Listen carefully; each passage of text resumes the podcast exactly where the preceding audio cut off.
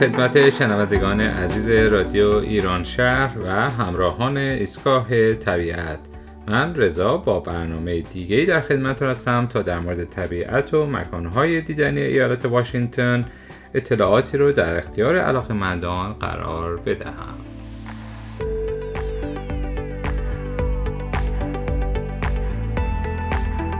شنیدین اصطلاح امریکایی که میگه اینجاها رو باید دید. یا این غذاها رو باید خورد قبل از مردن.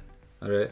خب امروز می‌خوام از دوازده مکانی از سیاتل صحبت کنم که باید دید قبل از مردن. به قول خانم جسیکا ویک یک جهانگرد و مقاله نویس معروف. یکی از جالبی های سیاتل اینه که چه برای توریست هاش و چه برای ساکنینش. همیشه چیز جدیدی برای کشف کردن داره و مکانهای کلاسیکی برای بازدید مجدد.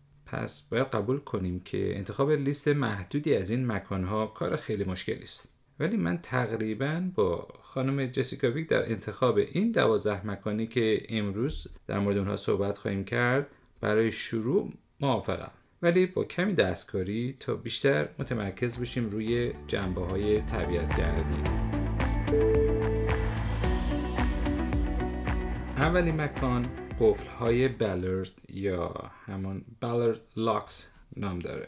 این یکی از شاهکارهای مهندسی سیاتل به حساب میاد. این قفل در واقع گلوگاه یا کانالیس برای اتصال دریاچه بزرگ واشنگتن و لگینین با خلیج پیوج ساوند در واقع جایی است که آب شیرین دریاچه‌ای با آب آزاد و شور اقیانوسی قاطی میشه و از ماهی سلمن گرفته تا کیک و قایق‌های ماهیگیری و حتی کشتی ها یا یاک های بزرگ تفریحی همه از این گلوگاه وارد قلب سیاتل میشن و برمیگردن. به جز دیدن این مکان جالب و مشاهده نحوه کار اون پیاده روی در پارک حاشیه جنوبی اون و یا باغ تزئینی که در زل شمالی قرار داره یک بعد از ظهر قشنگ در هر روز سال رو برامون تضمین می‌کنه. مکان دوم فرمنت ترول هستش یا قول فرمن که یه قوله یه چشمی هست که از زمین زیر پل فرمانت سر بیرون کشیده و خودش رو یکی از نمادهای دیدنی شهر کرده. و اینکه فقط یک مجسمه بزرگ سیمانی هست که تقریبا سی سال پیش درست شده. این جناب آقای ترول از افسانه های فولکلوریک اسکاندیناوی گرفته شده و نشون میده که اکثر جمعیت این بخش سیاتل یعنی محله قدیمی فرمونت رو مهاجرین اروپایی منطقه اسکاندیناوی تشکیل میدن. دیدن از این مکان رو در واقع باید در کنار بازدید از این محله شاد با رستوران های متنوع و عالی و فستیوال های معروف فریمانت قرار داد و صد البته قدم زدن در حاشیه دریاچه اتحاد همون Lake Union دوستانی که اهل دویدن و دوچرخه سواری و یا پیاده روی هستند حتما و هزار بار توصیه می‌کنم یک بار دریاچه یونیون که فقط 6 مایل هست رو دور بزنن. من بعدا خیلی مفصل در مورد این مسیر و چیزهایی که در اون می‌بینی صحبت خواهم کرد.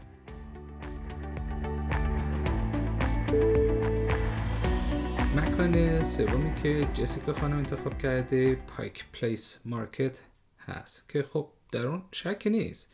ولی من در کنارش می‌خوام قدم زدن در حاشیه الاسکن وی به سمت پارک سنتینال رو هم پیشنهاد کنم. و بعد از این راهپیمایی توقف بعدی شما می‌تونه مشاهده سیاتل از بهترین منظره پنرمیک با زمینه فوقلادهش از منترنیر باشه که در تپه کوین قرار داره. با جرأت می‌تونم بگم در طول سال هر وقت اونجا برید عده زیادی رو می‌بینید که یک توقف چند دقیقه‌ای می‌کنن تا بهترین عکس های یادگاریشون رو از سیاتل بگیرن. من همیشه دوستان مسافرم رو اینجا می‌برم و البته در ادامه اونها رو به چند صد متر جلوتر می‌برم که یک نقطه عکاسی دیگه ای وجود داره در پارک مارشال با زمینه زیبایی از جزیره بمبریج و بندر سیاتل.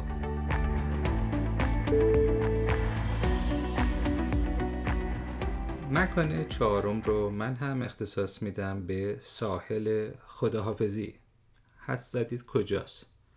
قطعا خیلی از شما هم نمی‌دونستید که منظورم همون الکای بیچ معروف هست که خب نیازی زیادی به معرفی نداره چون اکثر ایرانیان سیاتل به خاطر مراسم چهارشنبه سوری با اون آشنا هستن.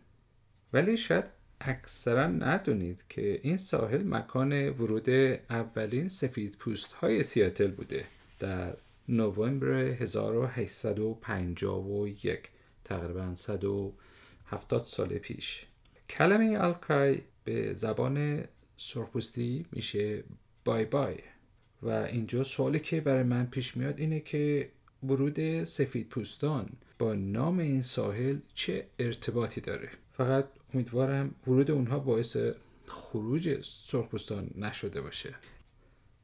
این ساحل بسیار زیبا که دو مایل طول داره با اضافه کردن مسیر در امتداد خیابون آلکای به ما در مجموع یه راهپیمایی تقریبا ده مایلی رو میده برای مشاهده بندر و مرکز سیاتل. گذر از رستوران های متنوع که من پیتزای پگاسوس رو خیلی توصیه می‌کنم لذت بردن از مشاهده والیبال ساحلی، گروه های رقص و فعالیت های خیلی متعدد دیگه که در طول تابستون برگزار میشه.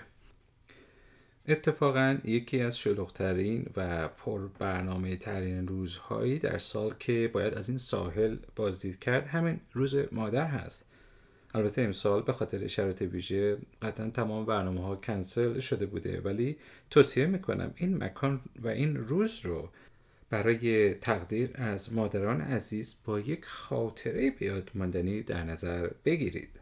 در ضمن شما می‌تونید بازدید از مکان قبلی یعنی حاشیه مرکز شهر سیاتل به ساحل آلکای رو با قایق طی کنید.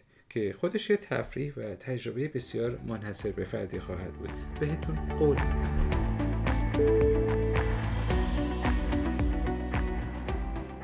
مکان پنجم پارک دیسکاوری. این پارک وسیع 534 هکتاری به ما یک مجموعه بسیار متنوعی از طبیعتگردی ارائه میده. از سواحلش گرفته تا مسیرهای کوهپیمایی جنگلی بسیار متعدد پارک هایی برای پیکنیک و به خصوص تپه بسیار زیبایی مشرف به پیوجت ساند و جزیره بمبریج با پوشش گیاهی رویایی که ظاهرا تعریف علمیش میشه لاش.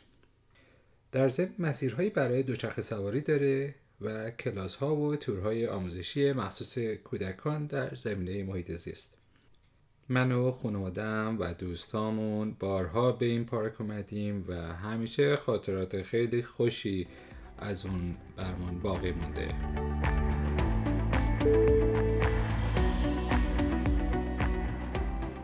خب فرصت من در اینجا به پایان رسید. و اجازه بدید ادامه این برنامه رو در جلسات آینده با هم دنبال کنیم.